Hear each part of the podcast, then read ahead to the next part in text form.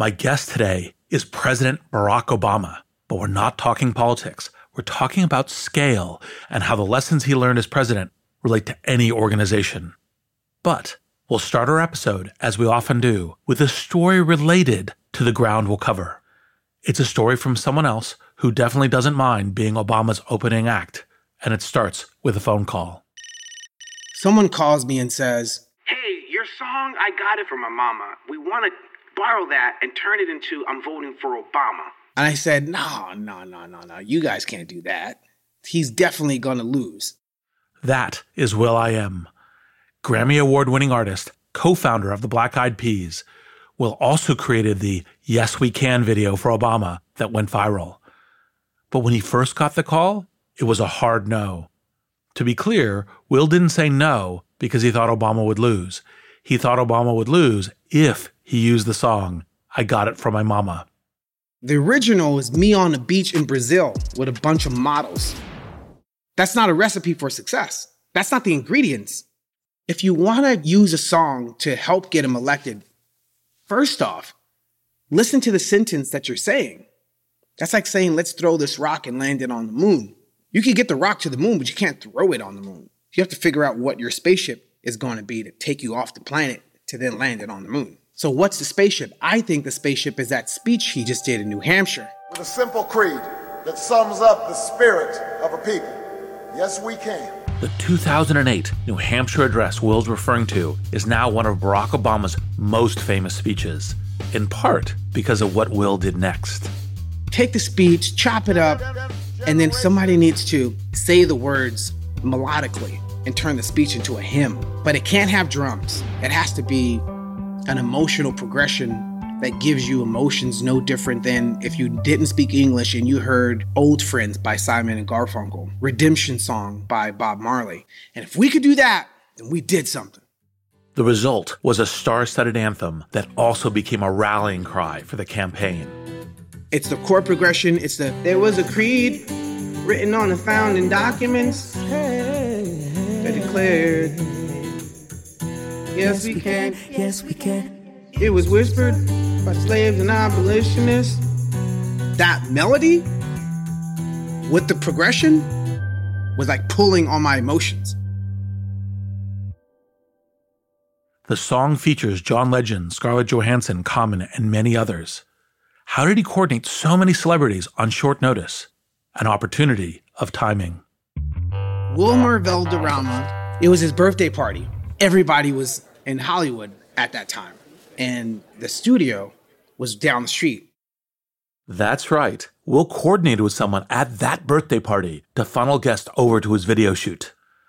A great example of how to grab hold when opportunity presents itself. But it's not done yet. After the shoot, Will and company raced to finish the video. The timing would be crucial. The song debuted on ABC the Friday before Super Tuesday. Will also release it on YouTube. And in a day or so, it had like stupid million views. That was rare for political content. I think the campaign was blown away. It was shared like crazy. Oprah was using it to kick off rallies, and it did what it was supposed to do. Yes, We Can was a triumph of strategy and timing. Not bad for a concession speech. That's right, Obama lost the New Hampshire primary to Hillary Clinton. I didn't even know that was a concession speech. I just thought that was a speech. Yes, we can hit me in a different way. That sentence, thank you, Cesar Chavez, si se puede, we didn't see that as a concession speech. So that moment chose Obama.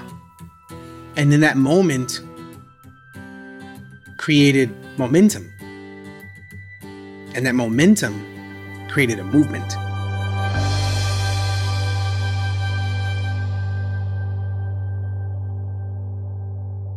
The moment did choose Obama as much as it chose Will and everyone else at that birthday party. But none of it would have mattered if everyone involved hadn't acted fast. I believe that the moment almost always chooses you. But to seize that moment, you have to move fast. That means being in the right place, having the right mindset, and building the right team. You got to have incredible talent at every position. It's like this huge push. There are fires burning when you're going home. Can you believe it? Such an idiot. And then you go back to, this is totally going to be amazing. There are so many easy ways. So, so what to do? I have no idea what to do. Sorry, we made a mistake. But you have to time it right. Oops. Working out of a three bedroom apartment. Stuff that just seems absolutely nutballs. Ten years later, I was like, well, that's just how you do it. We haven't made Just how you do it. This is Masters of Scale. We'll start the show in a moment after a word from our premier brand partner, Capital One Business.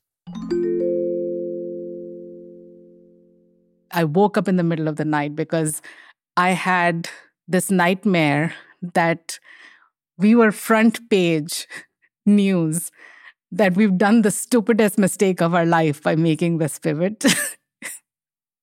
That's Aparna Saran, Chief Marketing Officer for Capital One Business, and she's recalling a moment from her previous position at Capital One when she was heading up a team designing a new business card.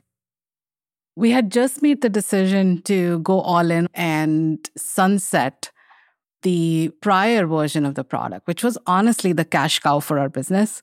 When we made that decision within a senior leadership meeting, as someone who had been on the journey to build this out for five plus years, it was really exciting. But by the time the weekend hit, I started to feel the responsibility and the pressure. We are taking this big bet on something that I've built. Perhaps you've been there. You've made a pivotal decision, and then panic sets in. How would Aparna calm her butterflies and steer her team through this pivot? We'll find out later in the show. It's all part of the Refocus Playbook, a special series where Capital One Business highlights stories of business owners and leaders using one of Reid's theories of entrepreneurship. Today's Playbook Insight have multiple Plan Bs.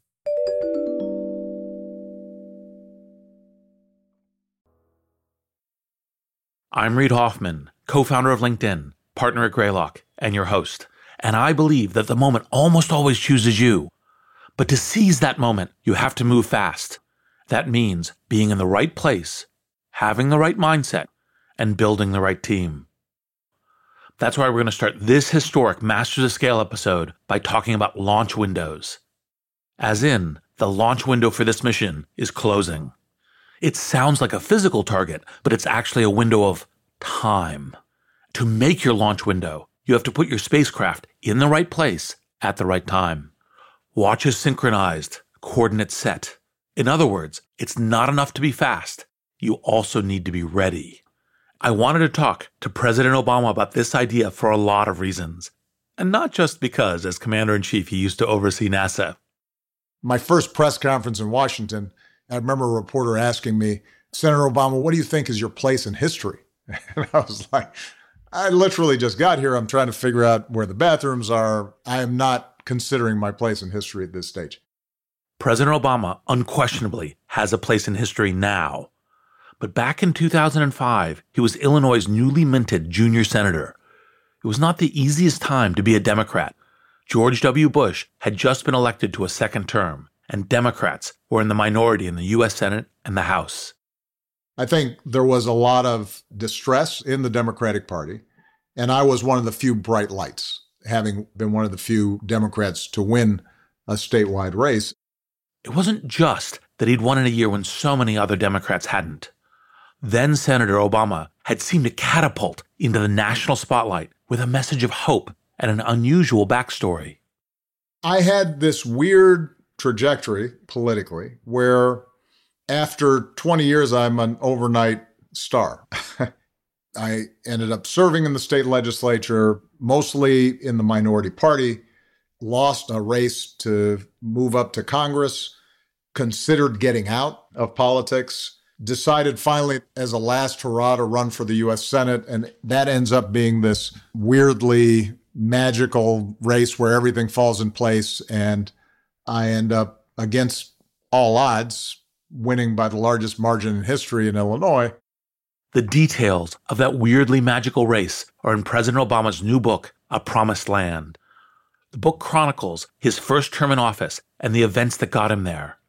It's a story of mostly well timed launches, from organizing voter drives in Chicago to running a presidential campaign like a killer startup. Data driven, consumer led, or in this case, voter led, with an agile team that leveraged social media networks in unprecedented ways. But the story that emerges most clearly from a promised land is that Obama didn't run for president in 2008 because it was his last chance, or even his only chance. He ran because he saw the right chance and quickly built up the right team, mindset, and message to make it happen. It wouldn't be the first time. When I moved to Chicago, this is in 1985. I had been inspired by the civil rights movement and John Lewis and people like that.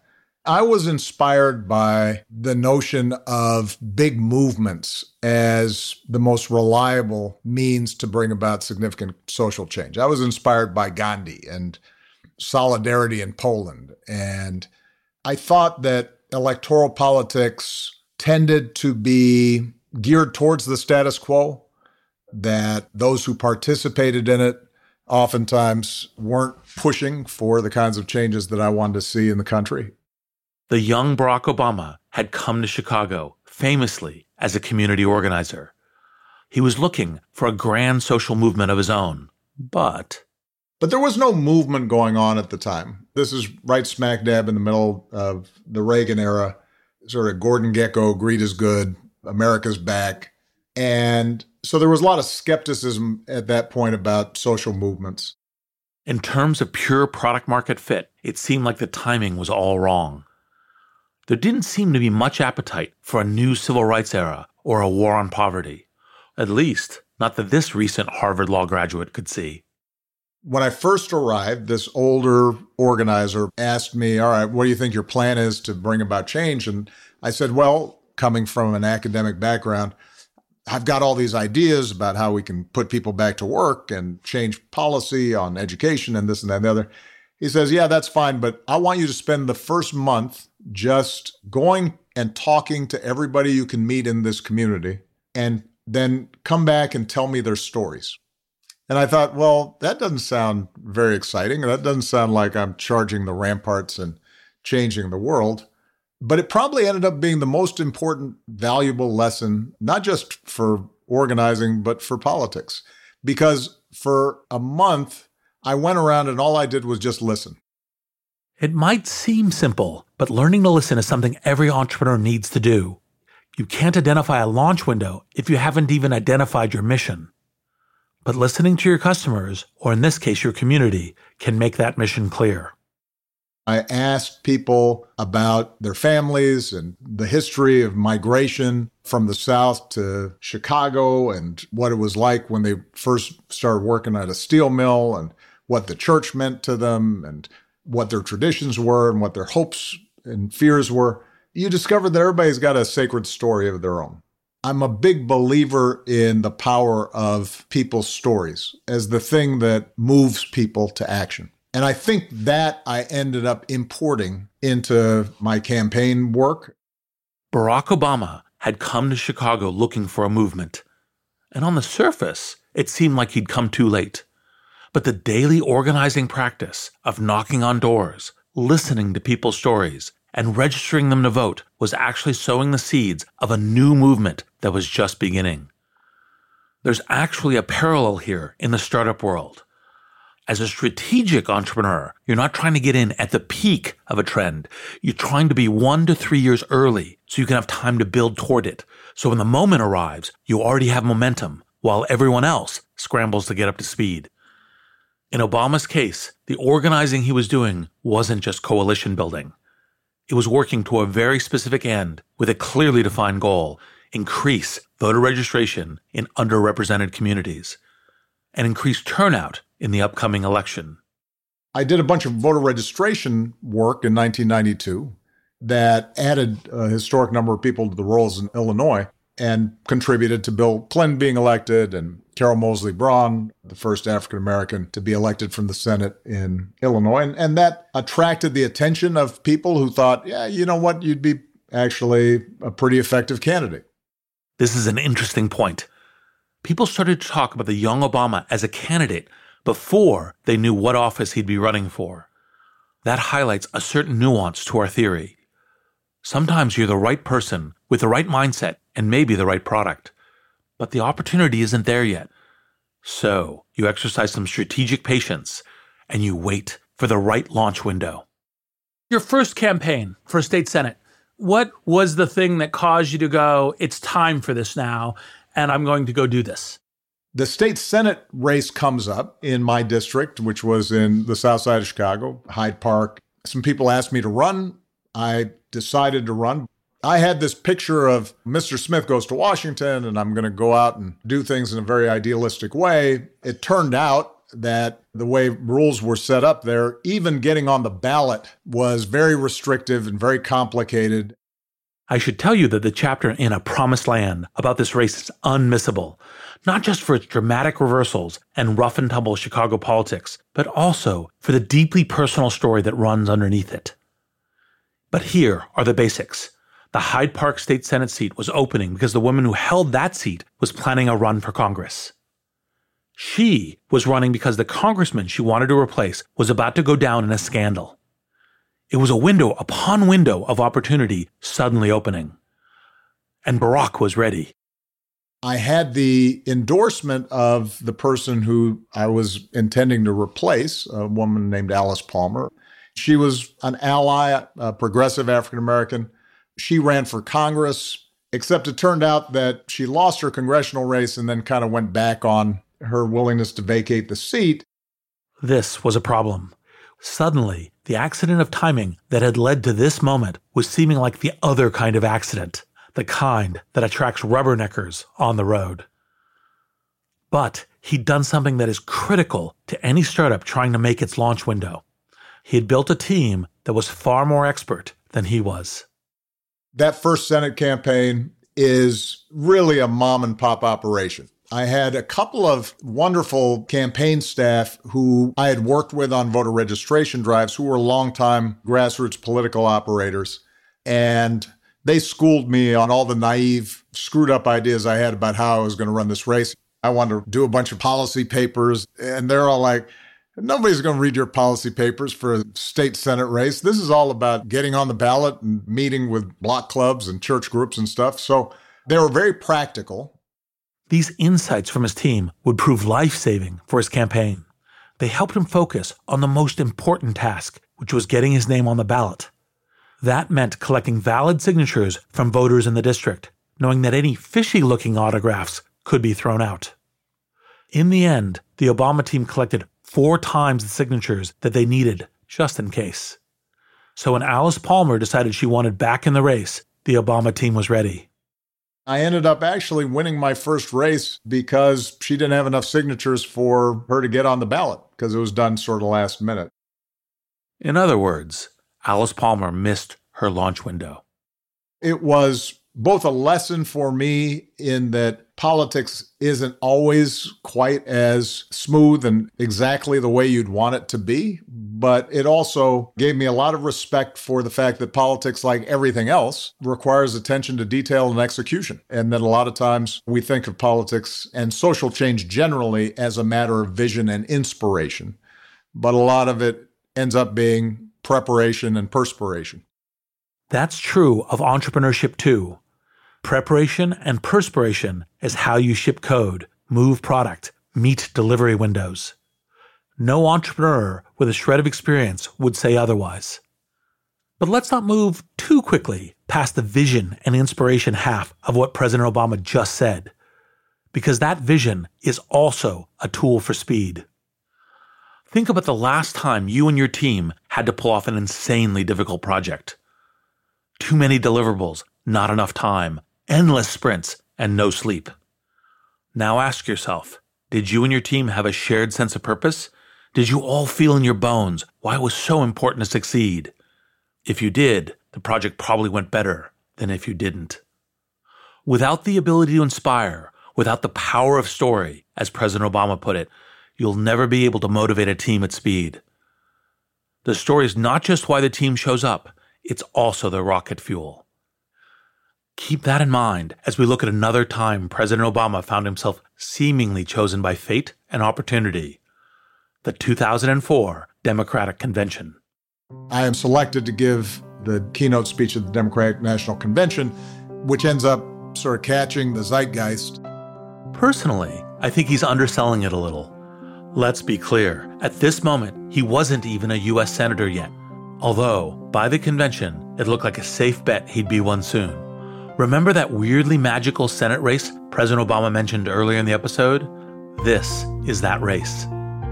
In his book, Obama describes his keynote speech vividly how long it took him to write, the fact that his staff thought maybe he should use a speechwriter for this one. But he was actually very calm because he was ready. The hope of a skinny kid with a funny name who believes that America has a place for him too. He knew what he wanted to say. Obama spoke to a vision of unity in America. There's not a liberal America and a conservative America. There is the United States of America, he had said. He asked the crowd, Do we participate in a politics of cynicism or do we participate in a politics of hope? The line killed, and it's easy, even so many years later, to see why. It was the message America wanted to hear after decades of some of the most bitter partisan rancor in the nation's history to that point. Obama's message was genuine, and it was also just right for the moment. And the Democratic convention provided the perfect window of opportunity. Suddenly, I'm attracting all this national attention. Very rapidly, then, there's this buzz and suggestion that I should run for president at some point. To pundits and party operatives, at some point meant soon. Having just arrived in the US Senate, still being relatively young, I was 43 at that point, having only really been in the national spotlight for about six months, I thought that probably didn't make a lot of sense. but as the year wore on, it started to make more sense all the time. Katrina happens. And as the only African American in the Senate, I address that in a pretty forceful way, which in turn generates more talk. During the midterms, I campaign for a lot of people. And so I suddenly have sort of a national audience and a national following. Circumstances converged in a way where it at least became plausible for me to run for president. It was no longer far fetched that I could mount a serious campaign. Notice that President Obama says circumstances converged. That's true, but he wasn't sitting passively by either. He spent months on the campaign trail for other candidates. He made speeches and took high profile, principled stands. These weren't cynical ploys to win a presidential nomination, but they were still strategic. When it comes to strategic patience, being in the right place at the right time isn't something you need to leave up to chance. There are often steps you can take in the direction of your goal, knowing you can't predict when the opportunity will strike. Then I had to ask myself a series of questions about actually taking the leap. And the conversations I had both with my staff, but also with, most importantly, my wife, really centered around three questions. A, could I actually win? Because I didn't feel as if I needed to run for president and I wasn't interested in going through just a symbolic exercise. Number two, why me as opposed to all the other candidates who were running? What is it that I could bring to bear that was uniquely important or would make a significant contribution? And third, could my family survive what is an insane, essentially two year process? In these moments, it's often best to seek counsel from someone in your network. Someone who would understand the art of strategic patience. In a promised land, President Obama brings this moment to life. Listen closely. You'll hear something that sounds a lot like our theory. I describe a scene where I'm visiting with Ted Kennedy in the book. Ted Kennedy, eight term senator from Massachusetts, brother of JFK. He's seen all sides of this process and was a legend in the Senate. And he says to me at some point, look, I can't tell you what to do, but what I know is is that you know sometimes you don't choose the time, the time chooses you. That doesn't mean you have to seize that moment, but it does mean you have to be comfortable with the possibility that the moment won't come again. And we decided to go ahead and take the plunge. How much did the later Hamilton, which you and Michelle helped elevate because of early performances in the White House, of the, you know, I'm not going to miss my shot. How much of that factored into going, well, we just got to run now because this might be the shot? Yeah, Hamilton or Eminem, right? Yes, Uh, yes. the- I don't think there was a sense that I might miss my shot. I have to confess, and maybe this is naive of me, but at the time I was 44. I didn't think that if I waited until I was 55, that somehow it would be too late for me to run for president. But I do think there was a sense that there was something in the air at the time. There was a moment in which the country felt a little stuck. There'd been enormous division around the Iraq War. You saw some trends that unfortunately continued even through my presidency of growing inequality. The sense of politics as a blood sport and the inability of government to get anything done.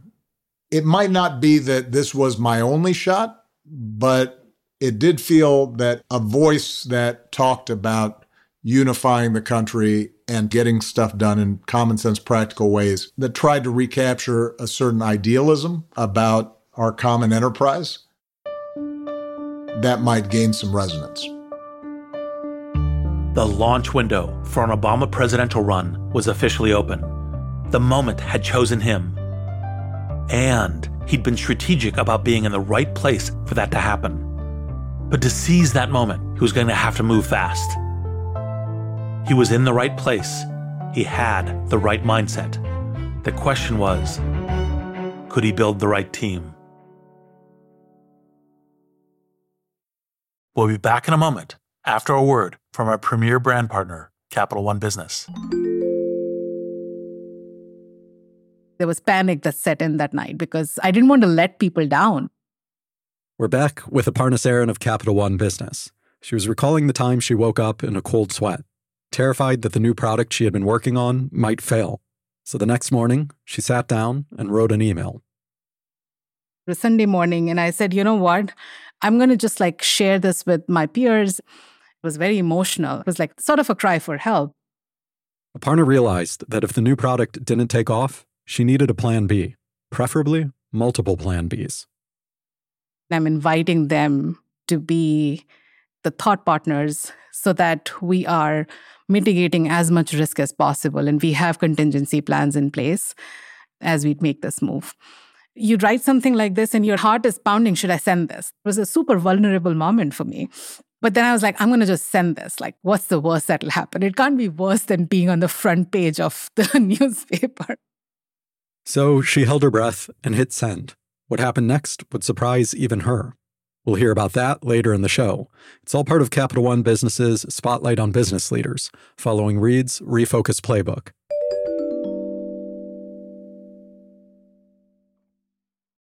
We're back with President Barack Obama.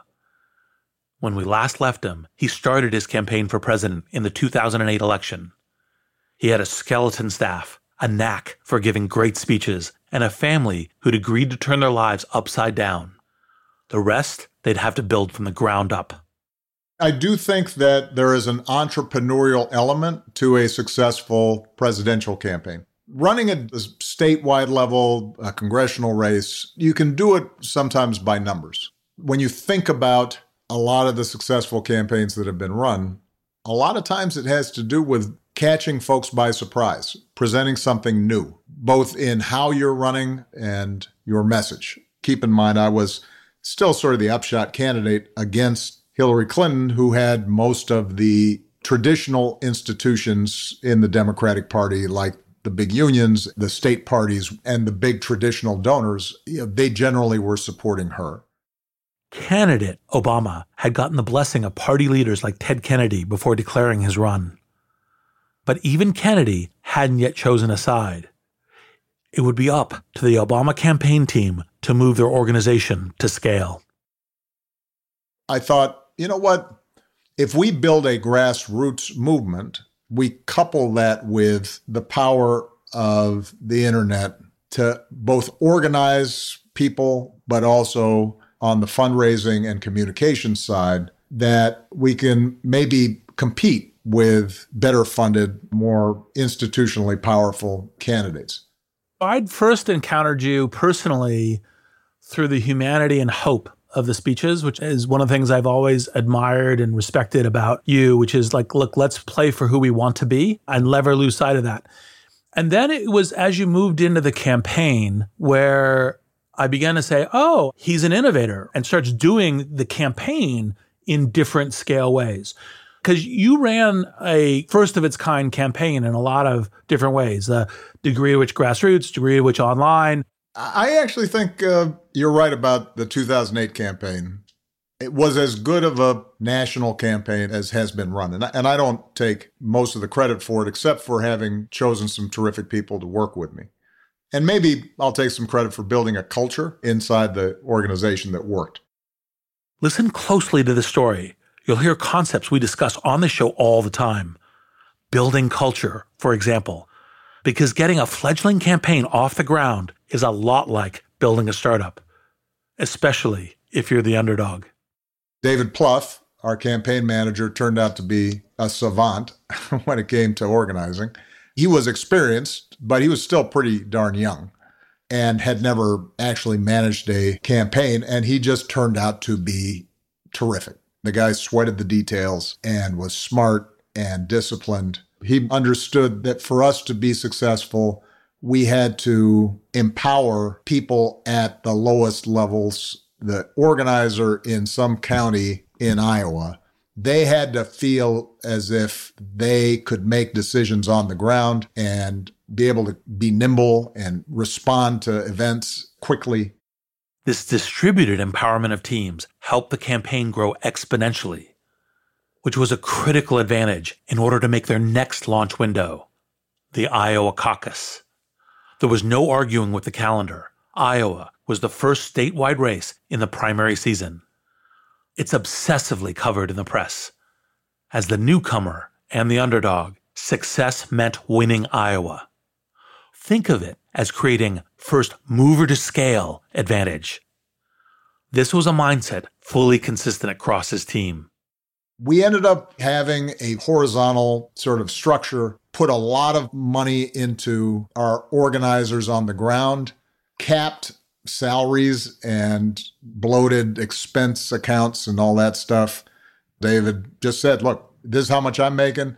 This is how much senior folks are making. Everybody's going to be making half of what you can get paid in another campaign. If you want to work in another campaign, go ahead. But it's because we want to use this money to hire more 23 and 25 year old kids who are going to be running around Iowa, busting their butt trying to get folks to turn out for Barack. This is such an entrepreneurial approach to campaigning that I had to take a moment after the interview to talk it over with my producers. The precise reason why culture is a theme that we come back to again and again within Masters of Scale is because when you're scaling, if you don't have the horizontal culture, your culture will not scale. And then that will become a competitive disadvantage because it's very hard and takes a lot of energy to refactor culture. And that's part of the reason why everyone tends to be get culture right from the beginning. And scaling is scaling lots of people. Like what happens when you're hiring 100 people a week? Right. Well, the CEO can't be infusing the culture in all of those people. They just like they got other things they're going to be doing. And so that's why you need to have the culture, lots of people within the organization and a general network of reinforcement of the culture within the organization. When you're trying to make a deadline, meet a moment or time a launch, empowering your ground team is how you grow quickly and with integrity. You had this esprit de corps that develops. Young people feeling invested because they're empowered. They're not just going around getting coffee for people, but they're actually our frontline workers and have decision making power and authority, and we're respecting them. This horizontal distribution of responsibility and trust works both as capacity building and product market fit. It gives your growing team the means to product test out in the world.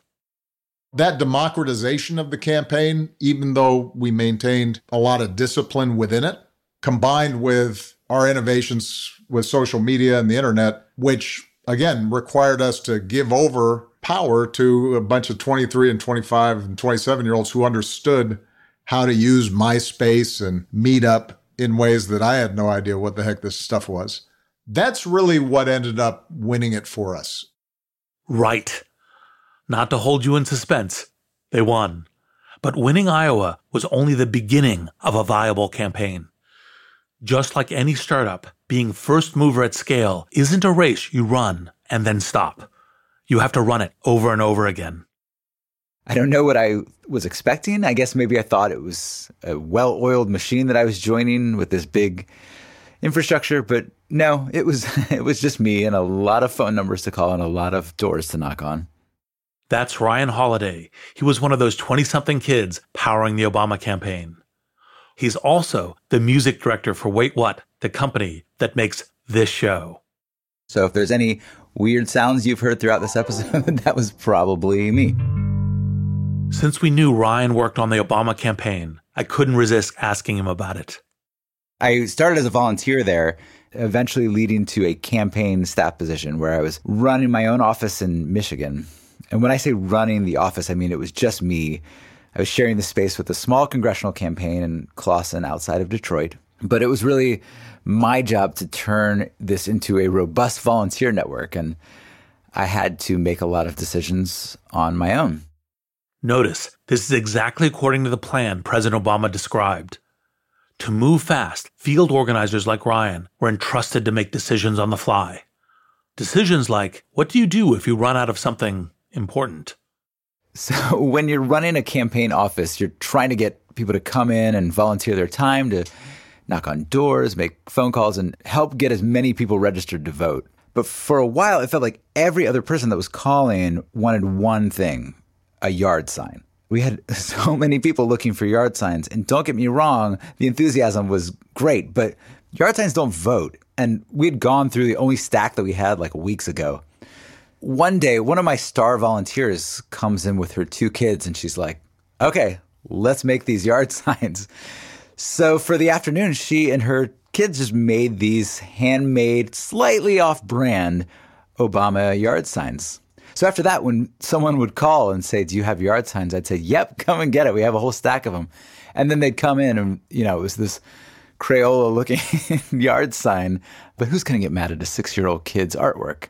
And then you'd say, While you're here, do you want to make a few phone calls?